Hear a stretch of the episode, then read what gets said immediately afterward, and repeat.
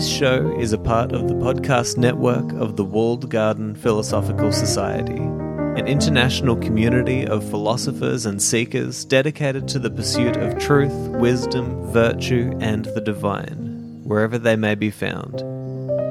To find out more, go to thewalledgarden.com. Hello, and welcome to another episode of Soul Searching with Seneca. So obviously, this is the third part of uh, of three episodes that I'm doing on letter number 18 on worldliness and retirement.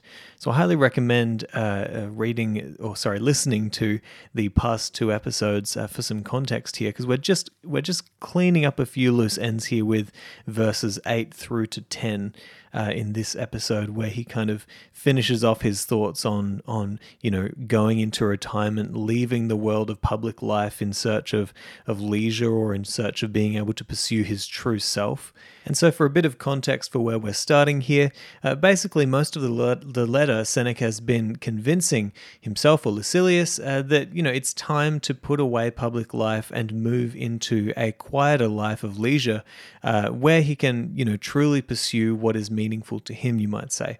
Uh, and so now he's at the point in this letter, uh, verse 8, uh, where what he often does is he'll ask a question that he assumes that Lucilius or the reader might uh, might very well ask. And so we'll read these verses and then we'll uh, see what we can take away from them.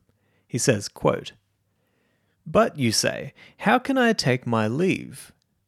Any way you please. Reflect how many hazards you have ventured for the sake of money, and how much toil you have undertaken for a title. You must dare something to gain leisure also or else grow old amid the worries of procuratorships abroad and subsequently of civil duties at home, living in turmoil and in ever fresh floods of responsibilities, which no man has ever succeeded in avoiding by unobtrusiveness or by seclusion of life. What bearing on the case has your personal desire for a secluded life? Your position in the world desires the opposite. What if even now you allow that position to grow greater? But all that is added to your success will be added to your fears. At this point, I should like to quote a saying from Maecenas, who spoke the truth when he stood on the very summit. There's thunder even on the loftiest peaks.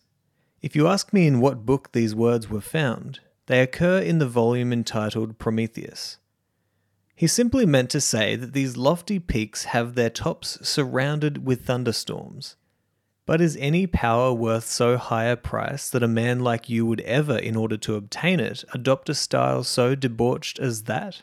Maecenas was indeed a man of parts, who would have left a great pattern for Roman oratory to follow, had his good fortune not made him effeminate, nay, had it not emasculated him.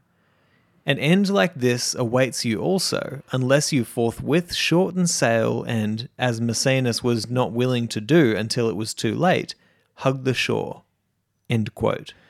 All right, so let's dive in and take a look at a few specific parts that I think are interesting in, in these few verses. Because, again, like I said at the beginning, this is kind of Seneca rounding off his argument and finally convincing uh, Lucilius or himself or the reader to, you know, leave the public life uh, in search of, uh, of that kind of calm, leisurely life where they can find their true selves, as he has said in this letter. Uh, and so he says, uh, you know, you might say, How can I leave? Uh, at any way you please, Seneca says. Uh, reflect how many hazards you have ventured for the sake of money and how much toil you have undertaken for a title. And so here we see that Seneca obviously has a pretty reductionist view of what it means to be in public life and to have uh, that kind of career, right? He thinks, okay, basically what what you can amount to in the end is that you've gained some money and you've gained a title, but look at how much energy you have expended, right, to seek these aims. Look at how much of your life you have spent, how many hazards you have gone through in order to get these things. And you know, he says that you must dare something to gain leisure. You know, you've got to take a risk and you've got to drag yourself away, as he's been trying to show us throughout this entire letter. You've got to drag yourself away from these things so that you'll even have the chance to see that you could have something even better. And I think that in general, this is a lesson that we could all learn in our lives that would be extremely beneficial for us, right? So let's take this just with the pursuit of philosophy in general, right? You know, when you're pursuing philosophy, when you're seeking wisdom and, and, and you want to uh, really gain an understanding of, of how to live a meaningful life, uh, one of the things that means is that you have to become transformed in that process. You have to become a different person, which will mean that you're going to have to leave some parts of yourself behind but you're not going to be able to see what you could see unless you leave what you need to leave behind behind, if that makes any sense, right? You're not going to be able to reach that next level unless you're willing to dare to be transformed. And so obviously Seneca is using everything within his toolbox to get Lucilius or himself to see that, you know, it's time to leave this behind in, in search of a better way of being, a better life. Uh, and we can use that exact same logic when it comes to our own pursuit of wisdom via philosophy. All right, so another line that I think is worth pointing out uh, is just when he says that what if even now you allow that position to grow greater? But all that is added to your successes will be added to your fears. Now, this is something that obviously Seneca would have known a lot about, especially being in the times of the Roman Empire, right? This is a time when uh, climbing the ladder of society didn't always mean uh, safety from the threats of life. It actually meant you were probably going to be worried about a lot more uh, than simply finding food or shelter. You know, there was going to be so much more that was on your mind in terms of treacherous characters, you know, conniving people, and a real threat to your life uh, that, that came from powerful people around you. And Seneca knew about this, and it, inevitably it led to his death, right?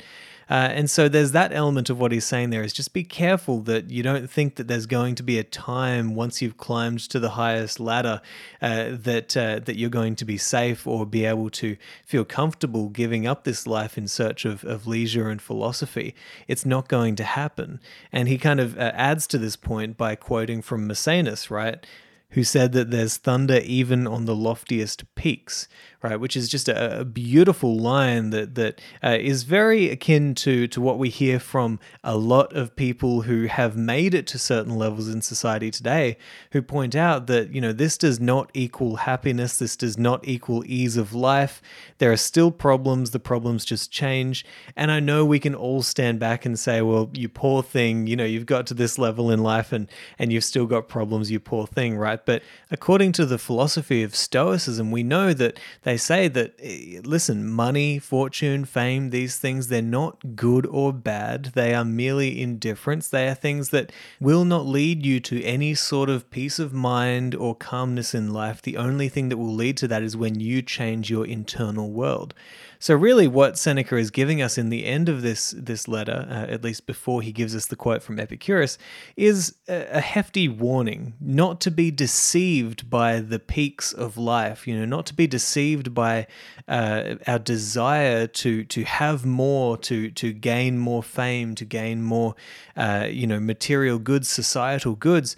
As we are deceived by that, it's it starts to get to the point where we imagine that there's going to be this place that we arrive at where we will be safe and calm and happy, and everything will just be dandy, right? And so he's trying to say that we can gain wisdom and truth from these people like Maecenas, who, you know, lived a life at the top. He was a famous author, he was an advisor to the emperor. And, and you know, so this guy knew what it was like to be at the top of the top, just like Seneca did. Uh, and even he said that there is there are thunderstorms in the, even on the highest peak. There is no escape from these troubles of life. And so if there's no escape, even at the highest realms of society, then what that means is the only only escape for us is going to be in our internal world. It's something that we have to change from within us.